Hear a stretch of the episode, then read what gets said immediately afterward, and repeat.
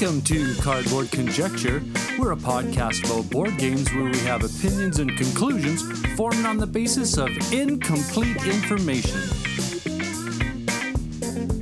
This episode of Cardboard Conjecture is brought to you by these great Saskatoon businesses Amazing Stories Comics on 8th Street, Dragon's Den Games on 8th Street, and Breakout Escape Rooms on Faithful Avenue. Hey, how's it going, eh? This is What You've Been Playing Wednesday, and this is a special weekly episode that's a compilation of all, the board games that we've been playing recently. And on this episode are the Tabletop Bellhop, Dice and Dragons, Friday Night Games, Board and Game with Andrew B., Mr. Board Games, definitely a board game podcast. Matthew Legault, The Meeple Dungeon, Board on the Air, and Cardboard Conjecture. Remember to check out the show notes for the links to the What You've Been Playing Wednesday cast. We've got ourselves a great lineup this episode, so thank you so much for listening and enjoy.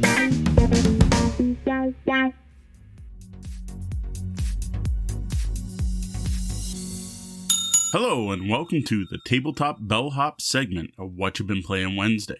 I am Mo Tuzno, the Tabletop Bellhop, your cardboard concierge, answering your gaming and game night questions and striving to make everyone's gaming experience better.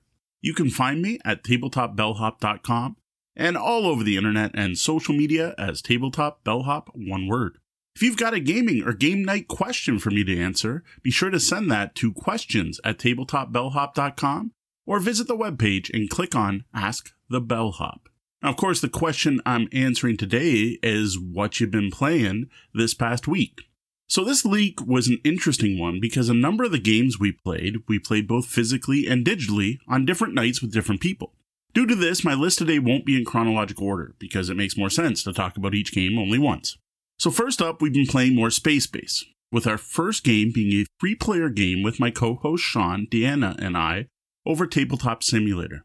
Now, Sean managed to find an amazing mod that is heavily scripted that does a ton of the work for you, including doing things like placing cards onto your boards and deploying by flipping the cards that are there and tucking them and everything. It's called Space Base Bracket Scripted with Expansions Bracket, and you can find it on Steam. Now, we played this three player game in preparation for a special event on Sunday where all three of us, Deanna, Sean, and I, got together with two of our awesome Patreon patrons to play Space Base again, using the same mod. We had a great time hanging out with our fans, and the game went really well. Uh, it was Sean's best game yet, playing a colony based strategy, which almost worked. In the end, Courtney, one of our patrons, took the win. Now, that was my first time playing with five players, and I do have to say it feels quite different, getting so much stuff between turns so that you can buy almost anything. It almost felt like a shame because we were wasting so much money every round. Overall, we are still loving Space Base, glad to be able to play it online and get to play it with people who are far away that we normally wouldn't get the game with, so that was awesome. Now, next up, we've been playing quite a bit of Tapestry from Stonemaier Games. Now, at this point, I've played three more games and I am really digging this game.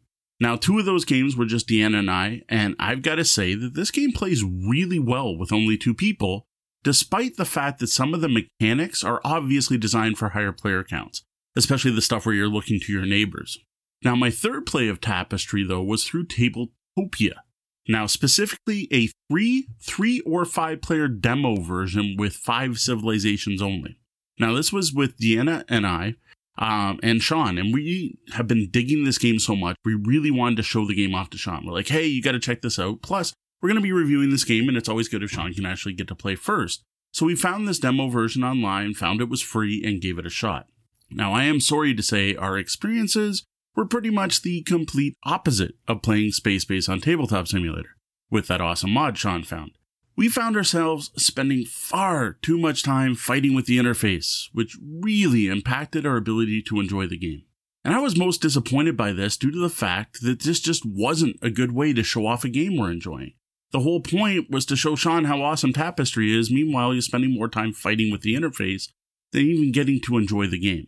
Now, thankfully, Sean's a smart boy and he was able to see the appeal of the game even if he was hating how it played digitally. Now, sticking with digital versions of games that are hindered by the interface, we also tried to show off Guildmaster from Good Games Publishing to Sean with similar experience to Tapestry. Now, there is an official tabletop simulator mod out there that Good Games says is fully scripted, but we found that scripting to be somewhat lacking. A big part of the game, too, is placing cards and tokens on a player board to plan your actions at the start of every round. And in Tabletop Simulator, the way things stack, don't stack, stick, merge, splay, etc., is was driving us a bit bananas. It was really difficult to organize your cards. Again, the interface did nothing to help the game, and Sean had already said he didn't think this was going to be his kind of game, but at least now he's seen it play, so when we do get to our review, he'll be able to comment intelligently. Now, as for the rest of us, we are really digging Guildmaster at 3 and 4 players. Besides playing online, we got in another in person game with the extended family, and overall, I found the game worked very well when players are potentially competing to hire heroes and meeting up and completing contracts, which requires three or four players. Guildmaster has become a favorite of my sister in law at this point, and we're really close to publishing our full review at this point. The only thing I want to do first is I want to go back and give it one more try to players. Now that Deanna and I are both experienced players and know how to play the game and play it fairly well, I hope, um, I'd like to see if that experience has changed because we did not enjoy a two player the first time. Next up is a game I never expected to say I was playing with my wife, and that's Riff Raff. This is an older dexterity game from Zoch that is extremely clever. Uh, the board, I guess you can call it in Riff Raff, is a wooden ship with three masts that you build out of wood that's attached to a weight and gimbal. Each turn, players are placing various shaped and weighted items onto the ship, trying to play all their pieces.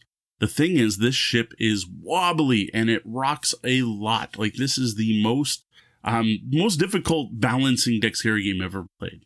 Now, one thing in this game does that other dexterity games don't is that if you catch a falling object off the ship, it's removed from the game. And trust me, things are going to fall off that ship. That adds a whole different level to your usual stacking dexterity game that I really enjoy. Now, why I'm surprised to be talking about this is that my wife, in general, hates dexterity games. And usually I can't even get her to try them. Now, I will admit there may have been some local craft beer involved in that game night that may have helped open her up to giving it a try. But I will say she had a fantastic time, and so did I. I always love Riff Raff. I can't wait for things to open up so I can start bringing that to public play events. Now, the last game I want to talk about today is World's Fair 893, specifically the new second edition from Renegade Game Studios, which is an Amazon exclusive. I just published my written review for this updated game yesterday, and in prep for that review, we played a three player game with my oldest daughter. I'm pleased to say that my daughter really enjoyed it. We're learning that she likes games with competition in them, like the area majority aspect of World's Fair. Now, as for this new edition of the game, it's just as good as the original, and I am a big fan of the original, so I love this just as much. Now, if you don't own World's Fair, this is worth picking up. This is a great gateway area majority game, a really cool theme with lots of interesting information on the cards. Now, if you do own World's Fair, well, I'm not going to spoil that here. You're just going to have to read my review on the blog, listen to our latest episode, or check out our YouTube channel. So that's it for this week. Those are the games that hit my table, both physical and digital. Find lots more gaming content at tabletopbellhop.com and be sure to check out the Tabletop Bellhop Gaming Podcast, which we record live Wednesday nights at 9 p.m. Eastern at twitch.tv slash tabletopbellhop, with edited episodes showing up on your podcatcher early Tuesday mornings. Also, check out our new Sunday Brunch with the Bellhop live show that hits Sundays at 1 p.m. Eastern this is a completely unscripted show where I just chat with my best friend about whatever topic is of interest to us at the time. For Tabletop Bellhop Gaming Podcast, I am Mo Tuzno, the Tabletop Bellhop. Good night and game on.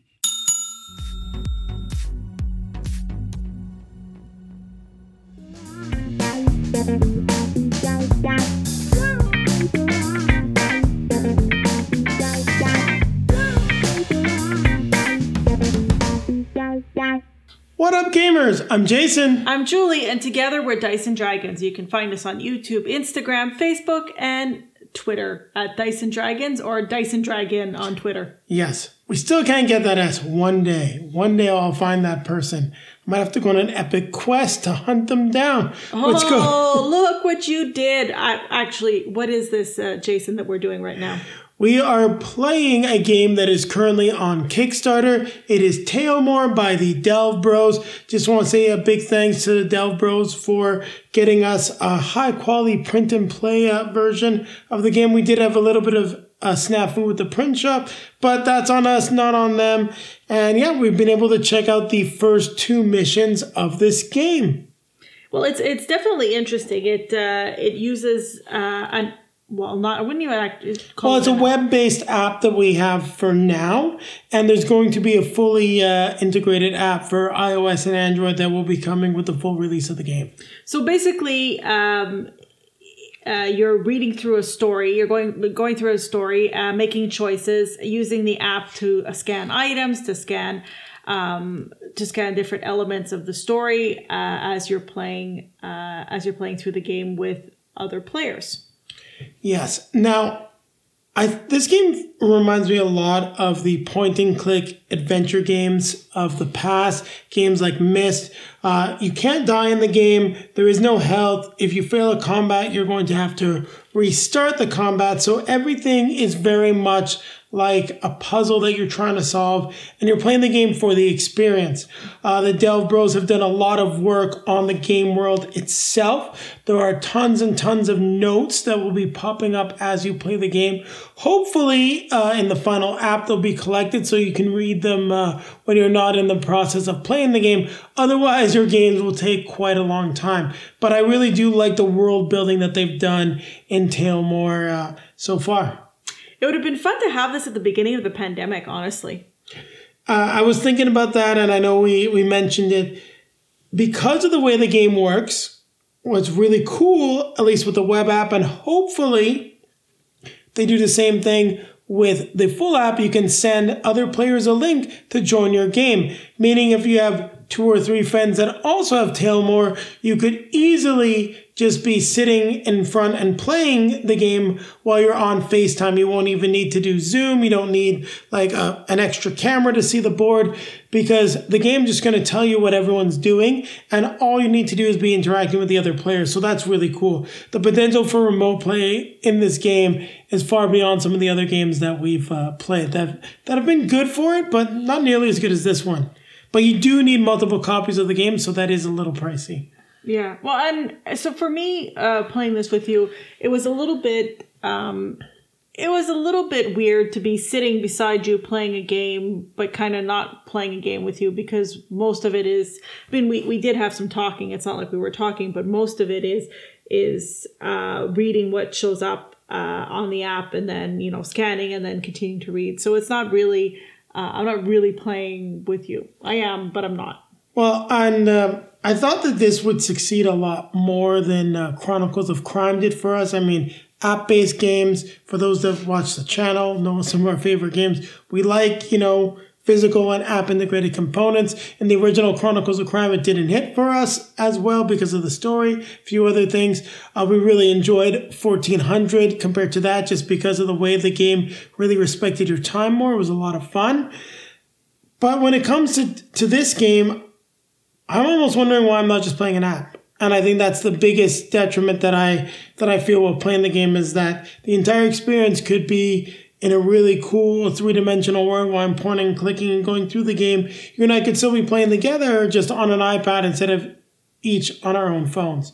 Yeah, I mean, I think it really tries to to to get the best of both worlds. Um, I and I, you know, it's funny when you were telling me that this game was coming. Uh, I thought, wow, a dungeon crawler that's app based, you know, that's uh, you know fantasy. It sounds a lot like. Uh, you know, some of Journeys our in Middle Earth, some of our favorite Descent. games. I was going to say Journeys in Middle Earth is the first one that I thought of. So, uh, you know, this doesn't quite play the well, it doesn't quite. It really doesn't play the same way. I really think they're trying to go for something completely different. Uh, I'm sure, you know, we said the same thing with Chronicles of Time. I'm sure there's Chronicles of Crime. Prime, sorry.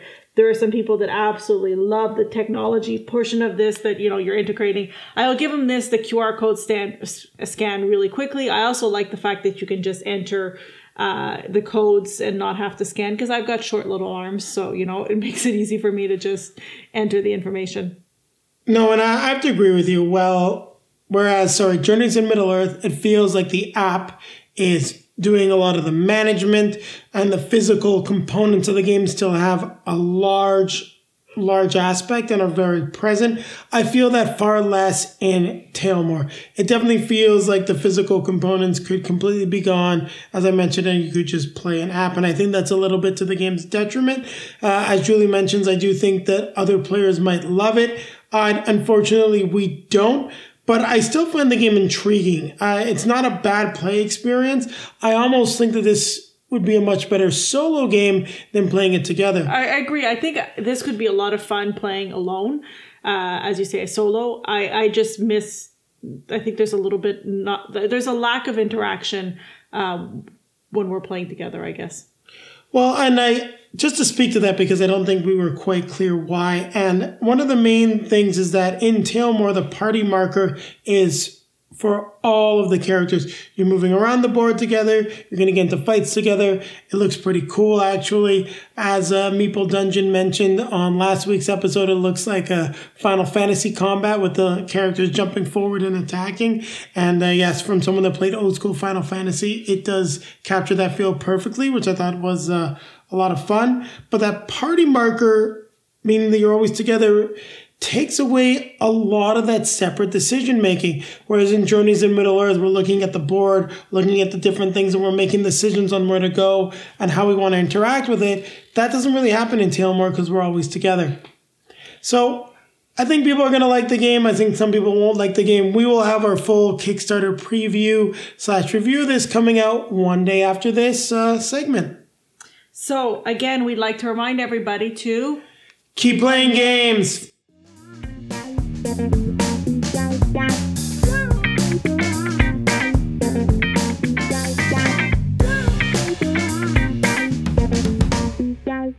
Hi, I'm Matt, And I'm John. and we're. Friday night games. you can find us on Instagram at Friday Night Games underscore official, Twitter at Friday Night GMS, and on our website at FridayNight.games. John, what game are we talking about today? Oh, we are talking about a game that was recommended to us by the lovely Girl Meets Nerd podcast, Dungeon Mayhem, and its expansion, Monster Madness. Sweet. So, Dungeon Mayhem is designed by Jordan Comar, Roscoe Wetlaufer, and art by Kyle Ferrin, published by Pegasus Spiel and Wizards of the Coast. It is an action packed Dungeons and Dragons card game called Dungeon Mayhem, and you win by being the last adventurer standing. Play as one of many characters in a card based take that gladiatorial combat to be the winner. the game includes all sorts of iconic characters and spells like magic missiles and gelatinous ooze. Uh, turns are super simple. You draw a card, play a card, and that is it. If you have no cards when you draw, then you draw two cards. All characters will have card abilities like draw, attack, shield, take extra action, but characters will have their own unique abilities like deal one damage to all other characters, or like the gelatinous uh, blob or ooze that will absorb your shield card and deal damage equal to the shield. On that card. Yes, other important rules that you can only attack your direct neighbor left and right unless specified by the ability. Uh, you have to bring everyone else's life points down to zero to win. And if you get knocked out, they have a little small rule that uh, instead of playing a card, you just point at someone and they lose a life. They don't have to be anywhere. Ah, that's a po- powerful, powerful player. Yeah, it's also a pretty boring thing to do, but we'll get into that in a second. uh, of course, we're going to get into that in the what you like section. Okay, what did you Yes. like, John? Oh man, this game was straight out of the box, ready to play. Super simple, easy to learn, easy to teach. Yeah, it was That's fast. I was fast. Yeah. Like we played maybe like four or five games. Each game was like ten minutes. Yeah, uh, and the art is cool. Um, you know, the initial uh, set has the same artist as Root, Kyle Ferrin, um, and even the uh, the Monster Mayhem box added uh, different characters from the you know Dungeons and Dragons lore with some pretty nice artwork. And I will say that I loved that that box came with like a storage solution. Yeah, I actually think the Monster Madness expansion was. I actually thought that was the main game. to be honest with you, I actually think that I, if you're gonna pick this game up, which I, I do recommend it for. Uh, well, we'll get into that in a second. But if you do happen to pick it up after this, make sure you get that Monsters Madness box because it actually has more characters in it Right. than the original game, so you can play with a lot more people. Right. Um, yeah, so I did like it was. It, I did like how it was. Uh, it seemed a little bit fun. It was super casual. It wasn't like anything uh, complicated to play. You know, and we didn't play anything wrong, which we normally do. We didn't play anything wrong with this because it was so simple. Yeah, I liked it too because you know we had we could be we had a simple game to play. We had a friend that we haven't seen since COVID hit uh, come over, so it was nice to be able to like talk with them and like still play this game at the same time. So Yeah, we didn't miss much. Um, yeah. What didn't you like about it? Uh, okay. Uh, the first thing I didn't like was the Monster Madness box has uh, all the characters that you can get for the game. Um, but uh, what I didn't realize is that there's another kind of small expansion pack with two characters. What? And I the completionist in me like needs to get that other thing, that other box. But I don't know how often I'm going to play this game where I'm actually going to need those two characters. But it's going to bother me that it's not completed. Yeah, yeah, I understand that. That makes sense. Yeah. Yeah, I kind of wish they just released it all together. Um, I get that maybe they released the original f- set of four um, classes, and then it was kind of was a big hit between casual people. So then they released a bigger set, and then I don't know, the other two must have been like bonus characters. But yeah, I kind of wish they had like a deluxe box with everything. That would have been cool. Right. Yeah. So then you don't Oh, have well. go around collecting everything. It's kind of annoying. Although that does sound like a really Wizards of the Coast thing. Hey, go collect exactly. go collect all these things and uh, maybe you'll be happy maybe you'll be angry i don't know your choice Figure it out.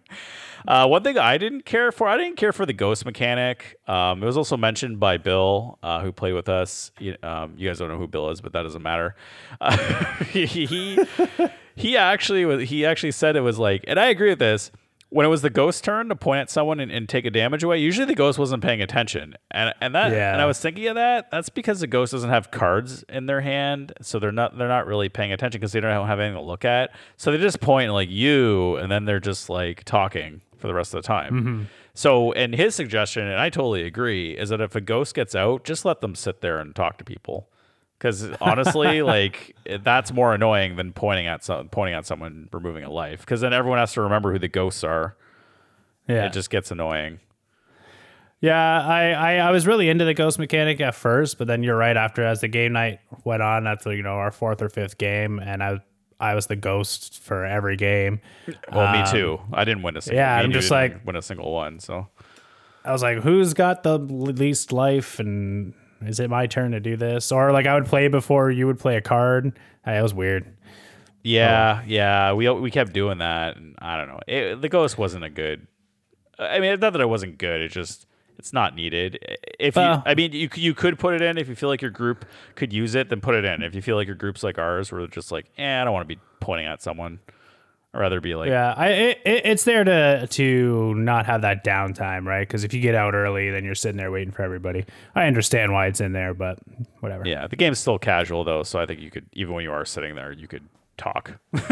not a, not be a problem, you know. True.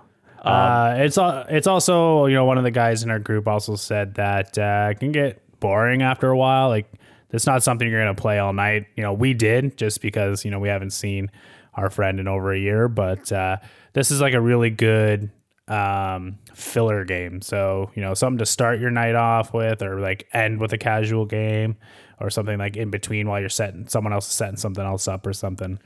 Um, Yeah, so if you're if you're gonna pick this game up, pick it up as a filler game, something light, something Right. you're gonna play. Like, don't think this is gonna be the meat of your game night. This is not. This is gonna or or if you're a vegetarian, the uh, the shiitake mushroom cap. It's not gonna be that. Okay, it's gonna be like something you're very gonna. specific. well, my wife's vegan, so. um, but it's gonna be. It's not gonna be the specific. game you're gonna play all night. It's gonna be something you're just gonna do casually, or maybe it's like a beer game, like you drink a couple beers, play with your friends. You know, nothing. Don't take it seriously. Yeah, for sure. Do we take anything seriously? No. True. All right. If you like what you hear, uh, don't forget to follow us on Instagram at Friday Night Games underscore official, Twitter at Friday Night GMS, and always our website, FridayNight.games. Take care. Thanks.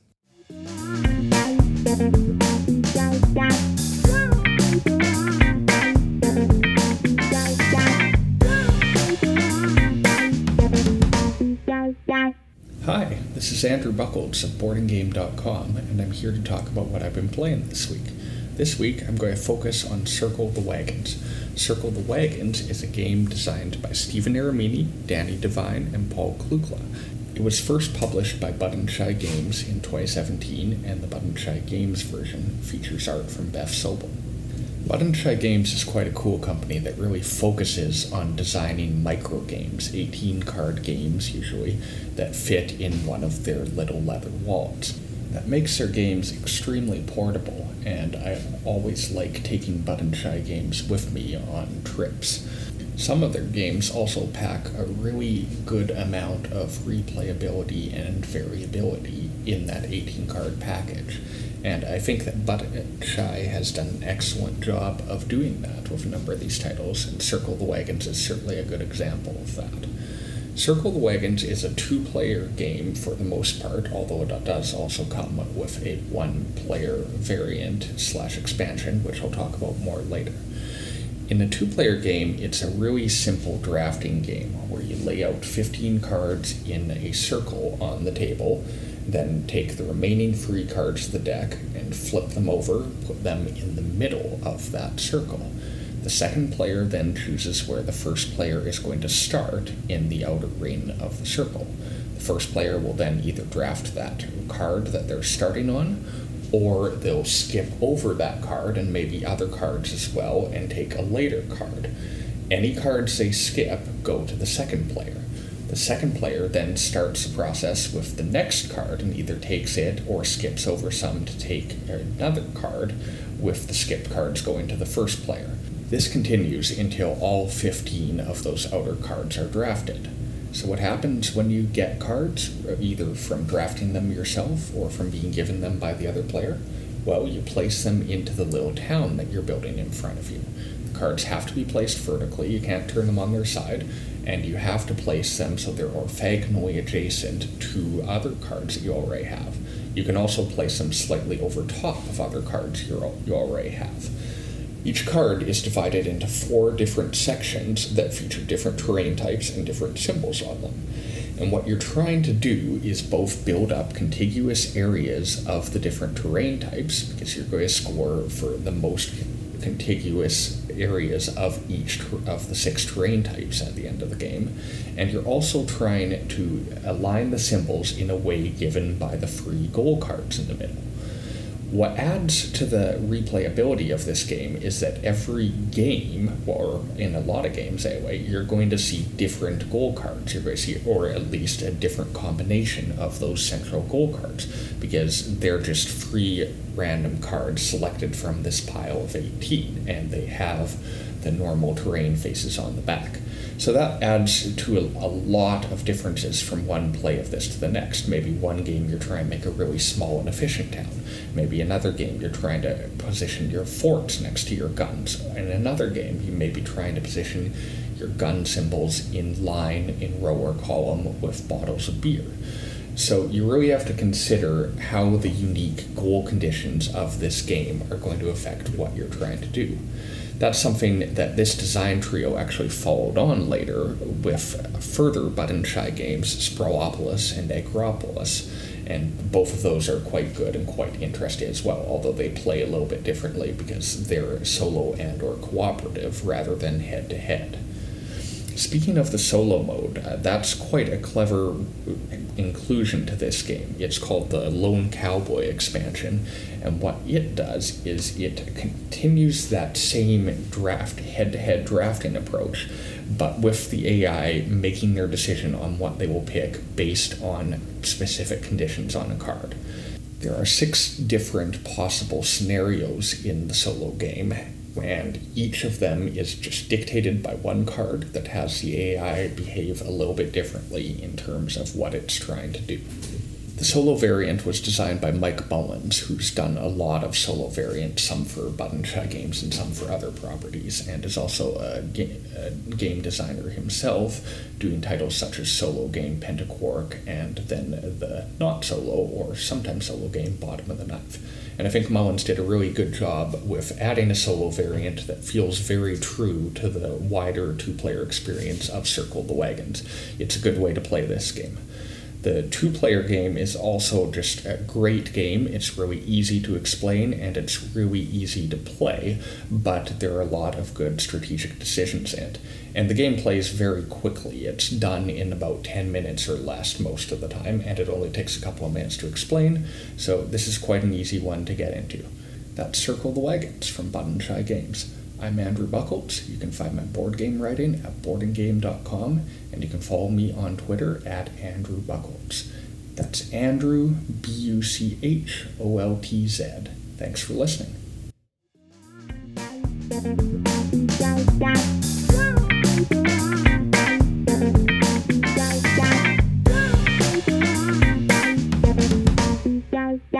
Hey everybody, it's Em. What's going on, folks? It's R.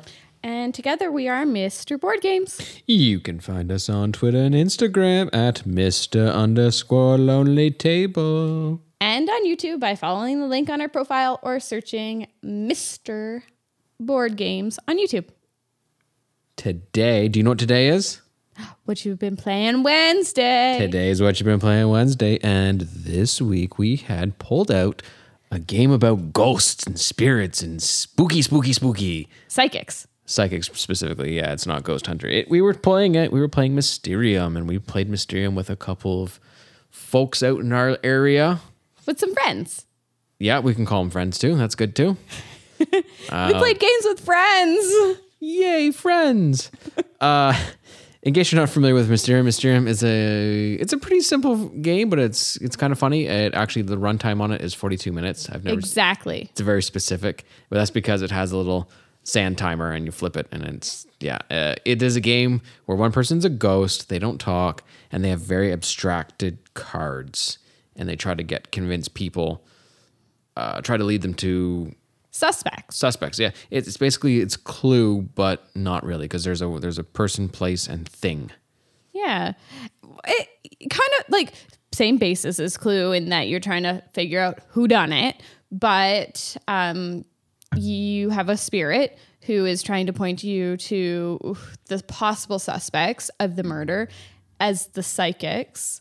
Um, and then you, after each psychic as a person, place, and murder weapon, mm-hmm. you pool your minds and from those ones pick who done it. And it's quite fun. Mostly because the ghosts can't talk. The cards are super abstract. The artwork is fantastic, but you have to know what the ghost is trying to hint at. You to think to pick the suspect or the place or the thing. And if you're like our male friend, Yeah. Uh, see, the game works fine for Em and I, but then when you throw in some complete strangers, which you know we I personally have only known for a very short period of time, and well, COVID kept him away from learning of each other. Uh, yeah, he he he did not have any idea what I was thinking, and I had no idea what he was thinking, and it was hilarity. Yeah, it's just like such a fun aspect because yeah, if you don't know the people really well, you're like looking at the card that they handed you and you're like, "Well, I see this." And the ghost is going, cuz they can't tell you. And they're thinking, "Oh my god, how dense can this person be?" as an example, you take three cards. Well, you just use three cards, and the common element, well, for this argument's sake, will be red. The color red. However, one will be like boom red in your face, and one will be like just subtle touches of red, and then another one will be kind of like a picture of an elephant with rain and other things, but there's red on the elephant's trunk or something. I don't know. And I'm trying to say, red. Pick the red color. The red color is the, the person who's covered in red. That's the one. Go there. And they're going, what does an elephant have to do with this? And like what like I see elephant, rain, and a fork, like I don't know, maybe it's the chef. Like maybe the chef cooks elephants and you're like, no, it's the hunter. Yes. like or to take it another level, you take three animals and then there's a game room. Well, when I say game room, I mean hunting lounge, where there's like a, a head of a of a, a deer, a head of this, and you're like, hunter, hunt, and yeah, it's but you're sitting there and I think I've gritted my teeth a bunch of times. And then I think the best part of it all at the end of the day though is you're like, finally you got it. And then you're like, well, I can't understand that. And then you make them be the ghost and like, oh, oh, oh, that wasn't easy. And you're like, yep. And then everybody wants to play the ghost after Yeah, because I th- the ghost is fun, and I mean we don't play necessarily with all of the aspects. Like we don't play with the clairvoyancy tokens where you like vote on other people's, and we don't play where you can't ask your other psychics um, what their opinions are. Like we kind of very much play as the psychics being cooperative in that you we all kind of see what the ghost is throwing out to everybody. Um, but I think that's what makes it enjoyable. I don't think it lends itself well to competition. I don't even want to find out. I think it's just funny as you're watching people pull their hair out and be like, "What are you trying to say?" And you're like, "It's blatantly obvious," but clearly it's not. Yeah, and I uh, it's one of the games that we bust out when we have people over to introduce to board games because I think it's not a typical game and it's not a typical style of game that people have been introduced to before. And it's just fun and again, I'm a sucker for things that are pretty, so exactly 42 minutes. and it, yes, and it plays in exactly 42 minutes. Which what's not to love when you know exactly when you can break for snacks. And that's what we've been playing this week. Um, until next time, check us out on YouTube, um, or you can reach us at Twitter or Instagram at Mr. underscore Lonely Table. And folks, keep it on the rails. Whoa, I'm the folks person. You're the everybody, but that's for another matter. Keep the dice on the table. You're not taking that from me. Talk to you next week.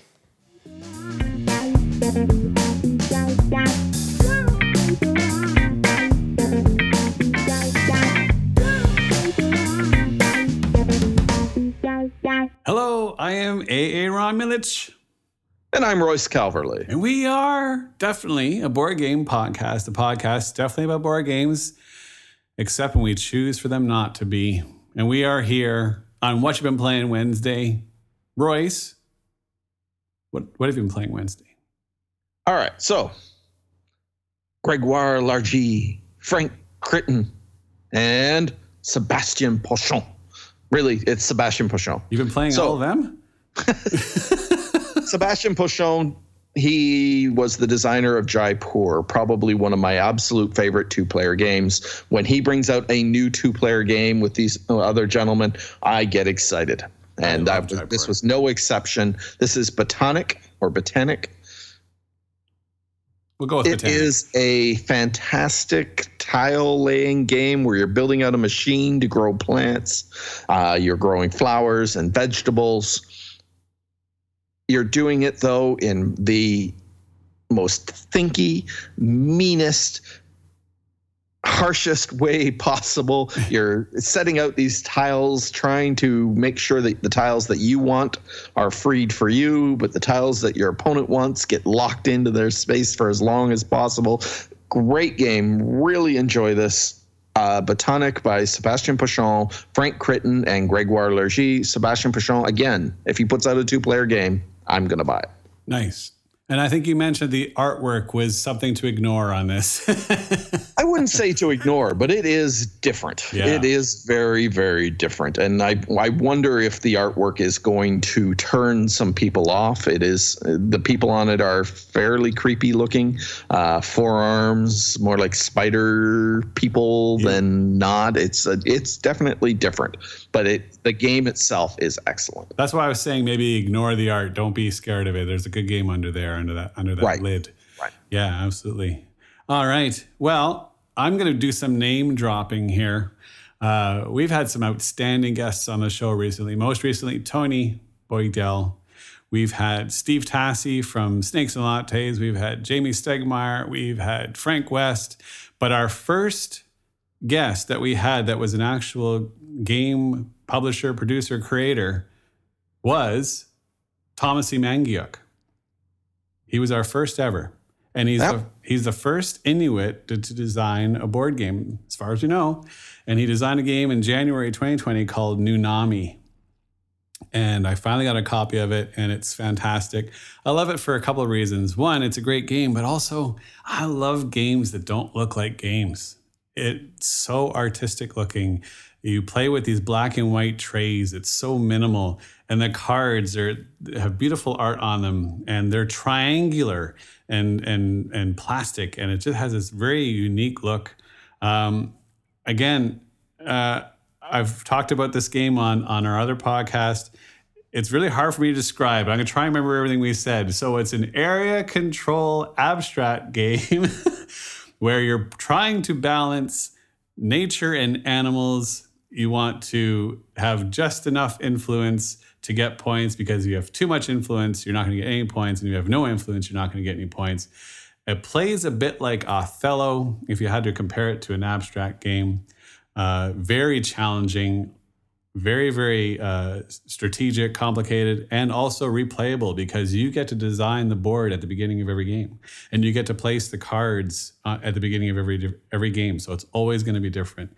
Thomas, he was a fantastic guest, really nice guy. Love his game. Can't recommend it enough. Grab yourself a copy of Nunami.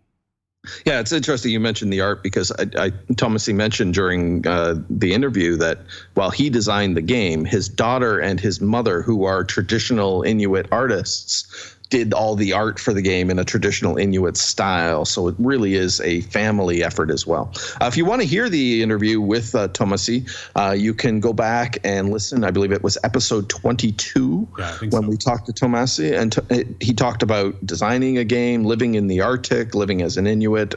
Uh, just a really fascinating guy to talk to. Yep. And if you want to listen to that, you can find our podcasts on Apple Podcasts, Spotify, anywhere podcasts live, really. We're pretty much with all the distributors out there. And uh, if you also want to reach out to us, you can always reach out to definitelyboard at gmail.com, at board definitely on Facebook, at board, or sorry, at, sorry, at definitely board on Facebook, at definitely board on, am I getting this right? At definitely board on Facebook And at Twitter. board definitely on Twitter. Ah, there we go. And uh, also, if we have a guild uh, on Board Game Geek, you can find us there as well. Otherwise, I think that's it. Anything else, Royce? Not a thing. Say goodbye, Royce. Goodbye, Royce. Bye, everybody.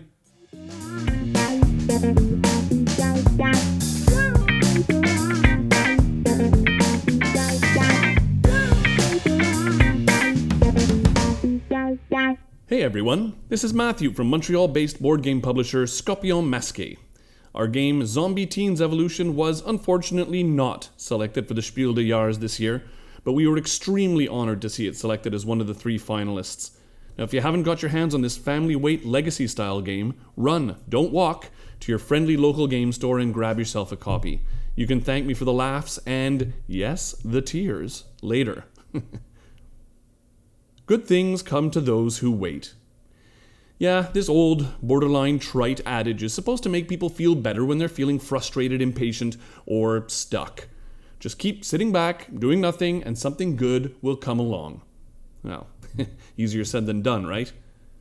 Well, I don't know how many of you remember, but not too long ago, we went through a global pandemic. On top of all the very serious effects it had on people all over the planet, it made us wait. We had no choice but to sit back and do nothing. Sure, we kept ourselves busy, but the lack of spending time with people really hurt us. And it hurt our hobby. Because, well, board gaming is all based on spending time with people, real people, in a real setting. Sure, we played online games, we played games with our families and with our kids, but we really missed those game nights. And as a result, games sat on our shelves unplayed. Now, I'm not going to play Heaven and Ale with my 10 and 7 year olds, or even Wingspan. But there's one game in particular that has been staring at me from my shelf since I bought it last autumn, waiting for me to play it. I'd played it once before, about four or five years ago, and fell in love with it. But because of stock shortages and then the lofty price tag, I could never get around to picking it up. Until last autumn, when a second hand copy at a price that I couldn't refuse fell into my lap. And that game is Tyrants of the Underdark. Tyrants of the Underdark is a very simple game to describe. It's a deck building, area control hybrid. That's it. That's all you need to know. Now, the theme is Dungeons and Dragons, in particular the underground dwelling dark elves, or the drow.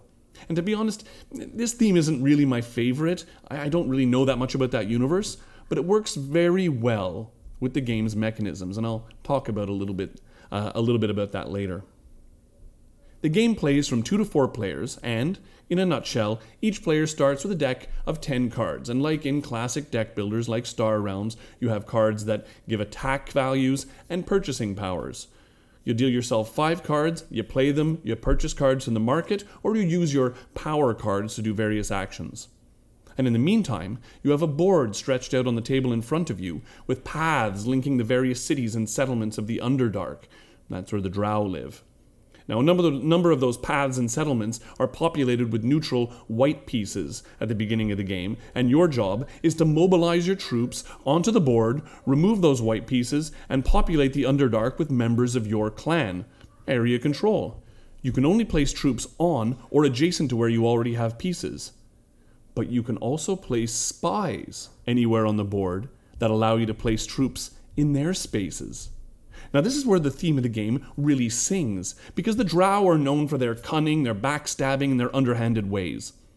Between the placement of spies, assassination of enemy troops, and the action that allows you to supplant an enemy troop, basically turn it into one of your own, players are immersed into the Drow's cold blooded universe of ambition and greed. Meanwhile, the cards that you're purchasing are covered in wonderfully dark artwork and provide special abilities that can create absolutely killer combos. The cards are divided into five different aspects, kind of like the colors in Star Realms, that define the kinds of strategies that those cards can encourage the use of spies, deck thinning, attack, movement, you know, that kind of thing. And once again, we come back to what I always seem to come back to. This game allows you to be sneaky to distract other players while quietly hatching a plan to expose their undefended areas. Getting into a war of attrition over a seemingly meaningless settlement, convincing them that the points at the game's end justify the squabble, and then plopping a spy down in their stronghold, assassinating one and supplanting another one of their troops, making them relinquish control of the space and its benefits.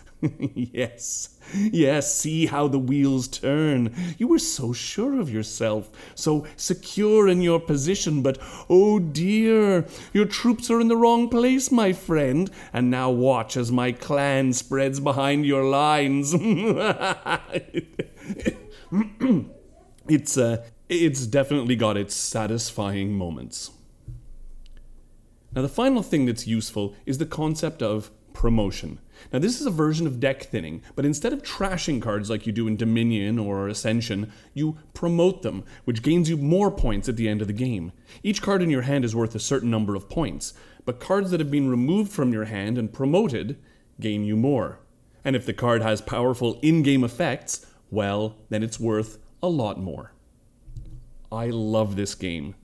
It presses so many of my buttons. I love deck building and I love area control. Star Realms meets El Grande, two of my all time favorites together at last, like so much peanut butter and chocolate. And the result is just as sweet. I mean, it's rare that it happens, but as I was playing, I just kept saying out loud, Oh man, I love this game. Look, look at. This game is so good. Look at this. And I remembered how amazing it is to play a great game with great friends again. And stirring up all those old feelings of competition and camaraderie. And I realized that good things do come to those who wait. And then you can use those good things to turn around and stab your friends in the back and win. You know, it's just it's just perfect. Thanks for listening. This is Matthew Legault from Scorpion Masqué. Please check out all the games in our catalog at scorpionmasqué.com. Thanks to the gang at Cardboard Conjecture and What You've Been Playing Wednesdays again for having me on. And I'll see you all next time.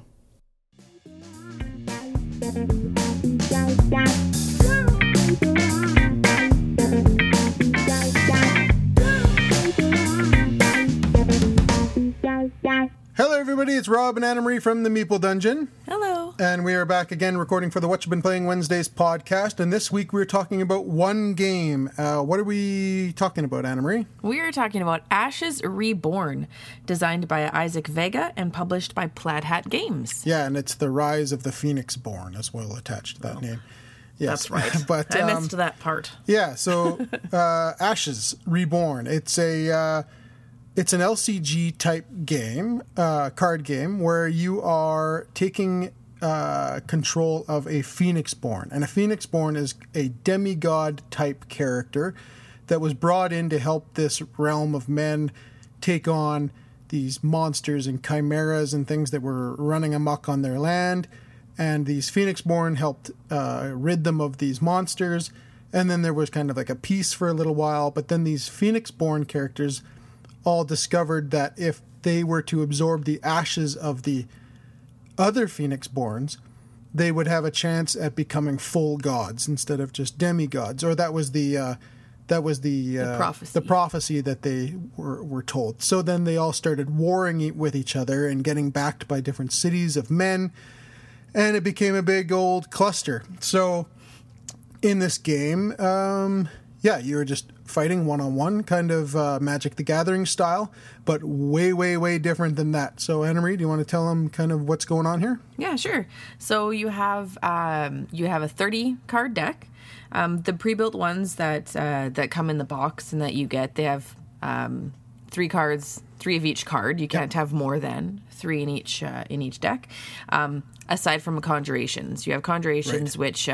Are kind of some will have one only, some will have five. They, Yeah. There's no rule really on And the- on the conjuration. The conjurations sit in their own side It's deck. a separate Yeah, deck. yeah. Yeah. Um, yeah. And so basically you, you just kind of set up your board. Your, um, your dice are basically your energy and Yeah, you get like 10 your dice mana, like each. your magic. Yes. Yeah. Yeah. And you roll the die. There are three different faces on your die, and and that becomes your energy pool for like your weakest to your strongest die. Um, your strongest die can be used as any of the three types, Yeah. and your second highest can be used as your second and your lowest. Yeah. Um, lowest can only be used as the lowest, and um, and then uh, yeah, you just you you the one the coolest. I don't know if it's the coolest, but I think one of the pretty, the most coolest thing, I'm just butchering that, but of this uh, game is that you get to pick your starting hand. So you start Yeah. with five cards and you look through your deck and you choose the five cards that you want to start with, Mm-hmm. Which is, is crazy. never, never happened in any game I've ever played like this. No. Where you get to actually pick what you want to start the game with, uh, whatever your strategy might be. You can use it to its full effect with those five cards, however you want, and and hit the ground running. And then you have to have to um, Then it's draw, you know, luck of the draw. as you as you go. Yeah. But oh my at goodness, least you're not cool? yeah at least you're not just devastated right off the bat you know Right. if you pick up i only get you know you just you get a weak hand and you're just like ah and the other the other Mm-hmm. person's destroying you right away at least this gives you a shot at building something up first Yeah. which is very cool And you also know that you're going to have 10 mana magic die to work with every turn. every turn um but they might be stronger or weaker depending on how well you roll. But you know you're going to have a, at least 10 die to work with in some fashion. And each card's going to have a cost associated with those die. And, you know, to play this one card down, I have to spend these three dice, sort of thing.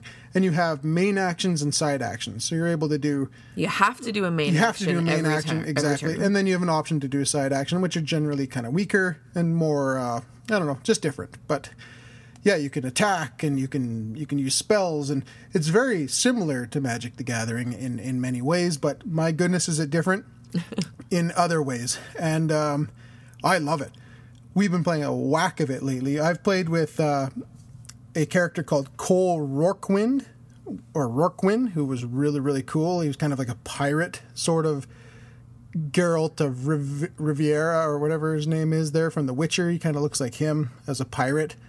Um, and you were playing with I was playing wi- uh, against that guy against With- Cole. I was playing with Jessa Na Ni. yeah, she's cool. Like and a, she's like a blood mage almost. yeah, like, she's uh, a voodoo, Yeah. blood demon girl. And then I had this other one, Audette Diamond Crest, who's kind of like this holy knight, sort of like I don't know, like super light, like it would be a white creature or white person from uh, magic. as you as some people will recognize. And then the other uh, one that I've been playing with is Aradel Summerguard, and she's uh she's more like a water, yeah, um, kind of a water type person who who uses. Um, she's she was interesting. She was the most recent one I played, um, because she had in her deck she had no attackers. Her deck was is all spells, and then her uh, her conjurations have low attacks, but you can get quite a A few lot, out. yeah. And so it was interesting. It was definitely interesting. I have never won um, one of the many games that we've played where I was playing as Jessa Na Ni. I have not won against her. I haven't figured out her deck yet. But Aradel Was really good. Really good. Especially at least against- She had an answer for everything that Odette had in this deck. And I should mention, I've been playing uh, a few games against Ryan from the Bridge City Board Gamers, and we are going to be doing a seven game series of this on Twitch or YouTube or something. Uh, Ryan will have more details out there but uh, yeah, we're going to be doing a seven game series to to determine some sort of champion, and we're going to end up uh, gifting a gift card to uh, the other whoever uh, wins uh, for their city's local board game store. I Um, guess I guess we should mention how you win. Um, each Phoenixborn has its own Yeah, they have the life, life, value, and it's just yeah. Once the once their life gets to zero, yeah, the other person similar wins. similar to Magic, except for each each Phoenixborn has their own life. Like some have nineteen, some have fifteen, and I think most are fifteen to twenty, something like that. Yeah. Where in Magic you start with 20. But yeah, this game is fantastic, and we have the new version of it. There's an older version that came out in 2015, and we have the new version, the updated rules, the updated characters, the cards, the updated yeah. cards, the updated artwork. Oh, it's fantastic. It's very good. But um, yeah, we got to run, so we will see you next week. Cheers. See ya.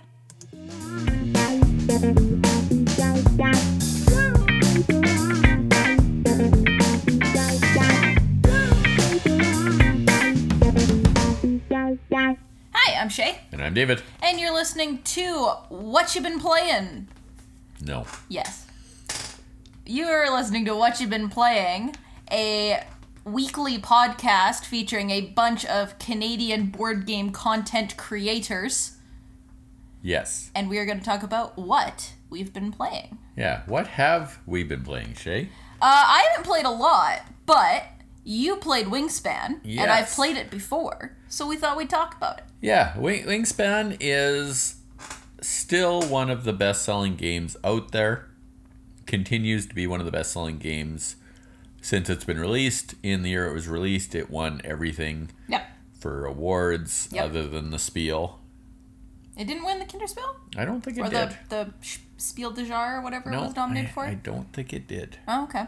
I think it was upset or something. But I know it won all the Dice Tower awards. It won a bunch of other people's awards. Yeah. Uh, it is a solid engine building game. Uh, in it, you have action cubes, and you're going to put them on your board and do one of four actions. You're either going to put a b- bird card down, you're going to get food, you're going to lay eggs, or you're going to get more bird cards. Uh, the board is split up into three different areas there's a grasslands, a wetlands, and a forest. Yeah. Yeah. Uh, depending on how many birds there are in an area, you're going to be able to do more when you do those actions because a lot of the card bir- or bird cards have other abilities on them. Yeah. Some some just give you points. Uh, some give you an instant bonus, and then some give you an action after you've played it. Mhm. And we played with the European expansion, which also adds end of round uh, actions on those or powers, Right. and also when somebody else does something powers. Yeah. Uh, this game's really cute.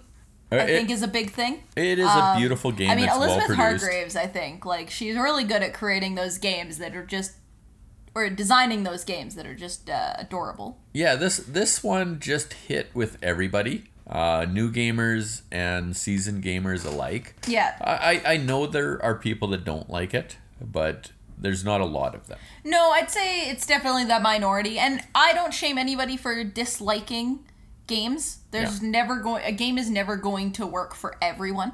Yes. Um, but I do think that this is a spectacular game.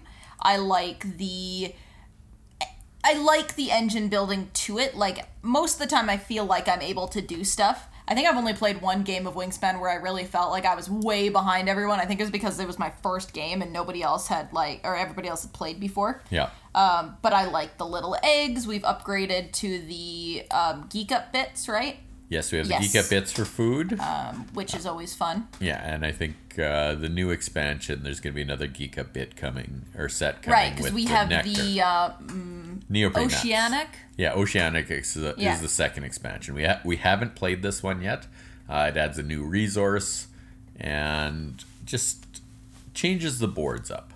Uh, initially, I bought the neoprene mats. then, shortly after I got them, they announced the Oceania expansion that changed the mats. Uh, Stonemaier Games was actually very good in that they sent out a note to everybody that bought the original neoprene mats and offered them half off the other neoprene mats. So I bought a bunch more. Yeah. And now I have, and they're nice because they come with the original mat on one side and the expansion mat on the other. Oh, nice. Yeah. So you can still play both. I know I've seen stuff or people online talking about, you know, what do you do with the extra five boards, right? Because it it takes up space. Uh, that box is not huge, uh, but there is a big box coming this year, or a big storage unit, sort of like they did with the legendary box with Scythe and stuff. Yeah, because they have teased that there's going to be more expansions for different birds of the world, right? So, yeah, there's lots of regions they can go to. Yeah, so I'm interested to see where they go, and hopefully in this big box it'll it'll provide more space for uh, future expansions. Yeah, I, I suspect so. It, you know, he uh, Stonemaier Games has done this with a lot of his games, uh, where he keeps releasing stuff for them. Uh, I don't know if there's like even Viticulture has had new stuff come out for it in recent years. Mhm. Uh, Scythe continues to have little things come out for it, like new missions or the modular board. Yeah. So he, he stands behind his games and he keeps updating them. Uh, Wingspan's probably the last big game he's released. Uh, We don't talk about the next one. Well, just successful. Oh, is what sorry, I mean. the, the Like, less successful one. he, he's released games since then, but Yeah. none of them have had the staying power of this one and Viticulture and Scythe. yeah.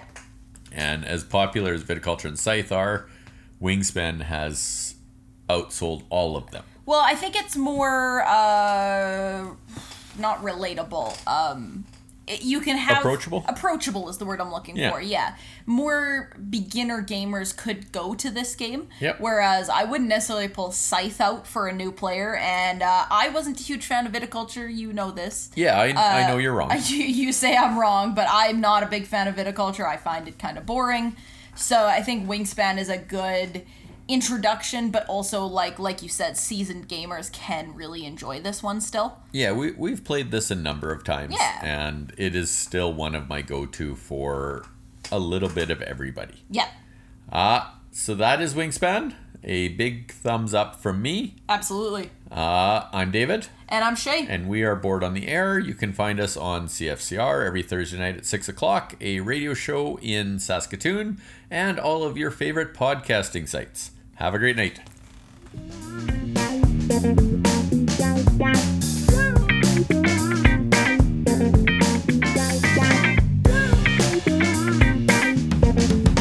Thank you. Hey there, it's Norm from the Cardboard Conjecture Podcast and Bridge City Board Gamers here in Saskatoon. And uh, to answer the question, what you've been playing Wednesday? Well, what I've been playing is In the Hall of the Mountain King, designed by Jay Cormier and Graham Jans, published by Burnt Island Games. And uh, Dave from Board on the Air came over and uh, him and Jordan played. We played face to face. Face to face. Well, I mean, not that close. It freaked me out just thinking about it. Um, yes, but we played in the Hall of the Mountain King. I was, uh, it was my game taught to me, and uh, wow, what a fantastic game! I'm gonna, I'm, I'm not gonna go too deep on it because I think I might want to do a review on uh, on a regular uh, regular um, podcast uh, review uh, episode. But I'm gonna just give it to you from two angles. Uh, the first angle, I mean, what you see on the board is gorgeous. Uh, the artwork's gorgeous. The um, it's basically you're looking at a collapsed uh, um, a mountain where previously there were trolls that were there, and there was a big battle between the gnomes, and there was a whole you know kind of fight, and uh, let's say one got kicked out, and uh, but we enter the game where the trolls are trying to dig their way back into the into this uh, mountain and uh, uh, find items, bring them closer to the center uh, for I guess reverence to the Mountain King, and um, you do that. Syst- you do this movement in the in the mountain or the the the game board uh, through polyomino tiles and I was so um, just locked into the way that this is used. It's different. I mean, not that I played a whole ton of games, but I've seen the the not the repetition, but the um, application of the polyomino tile for filling in stuff. Here's a here's a container. Fill it in with this. But this version was not fill in a container, but go explore, carve tunnels. I thought that was so cool. And not just the idea of carving tunnels, but also designing it in a system that you could put these great halls in. Um, and uh, uh, what these halls represent are abilities for end of game scoring. Uh, and and um, the, also the concept that the closer that you, there was zones uh, from uh, outside to inside, and as you progressed interior, these zones, as far as the scoring was concerned, uh, had um, uh, elevations, they had thresholds. And uh, you tried to move certain items with, again, like I said, without getting too deep, I'd like to get a deep dive review on this. But uh, you have to make choices um, and uh, on on what's your priority. Now, the cool thing I liked about it was as you're moving these tunnels, you can't interact with anybody else, right? So there's no take that necessarily. You can get to certain places faster than the others and have certain statues which are you know primary scoring i guess elements in this game um, yeah and also too this is going to come back into the other part that i want to talk about is is the is the influence, the the muse to this game, um, is the uh, the resources, the stack of of trolls, because you have this pyramid resource tableau that you're building as you um, recruit or draft certain trolls that have resources associated to them, and the triggering system is very cool. Um, you're building from the bottom layer up a little um, four base layer 4 pyramid system, which is also the timer to your game. How clever is that? Very clever. Um, so you every time that you put a, a card down, you trigger or you activate the pyramid underneath that pinnacle. Um, if certain resources are already there, then they can't, you know, they can't double up. So the idea is to efficiently use the resources before you trigger before you draft another troll to trigger the cascade of resource replenishment. Now, um, without getting too deep into that, I want to jump into that that Muse side because we had the opportunity to talk to Jay, and uh, this game was inspired by the musical piece um, in the Hall of the Mountain King. And if you don't know the piece, I'm not going to hum it for you, but you can go check it on YouTube. And the moment, I guarantee you, the moment that you get five seconds into it, you go, oh, yeah, okay. Um, the piece itself starts out at a slow pace, but it's methodical and it slowly starts to increase.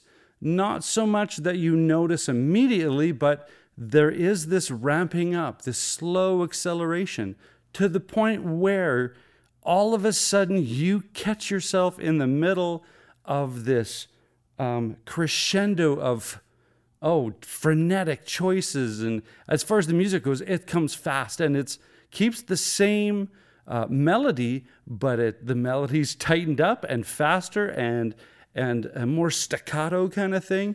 And boy you pay attention to the to the music as does the game itself in regards to the beginning and the game system and momentum and by the end because of this resource tower the moment you put that last troll on which triggers the cascade, wow, there's a whole lot of stuff coming on and choices, and it, it comes at you very fast and quick. So I love that parallel of uh, influence from a musical piece to an inspiration on the board. So well done.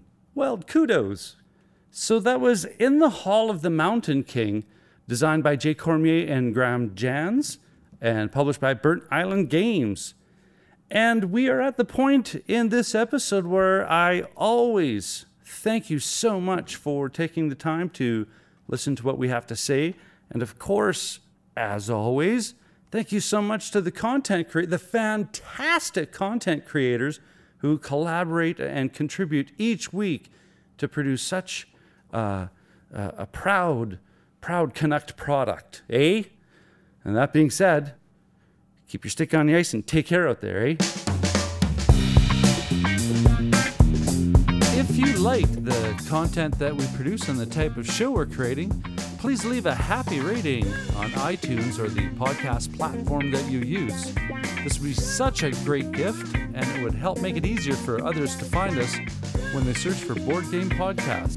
This episode of What You've Been Playing Wednesday has been brought to you by the people from Cardboard Conjecture, who finally got to play a game together.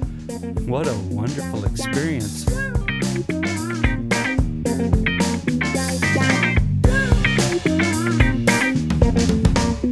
三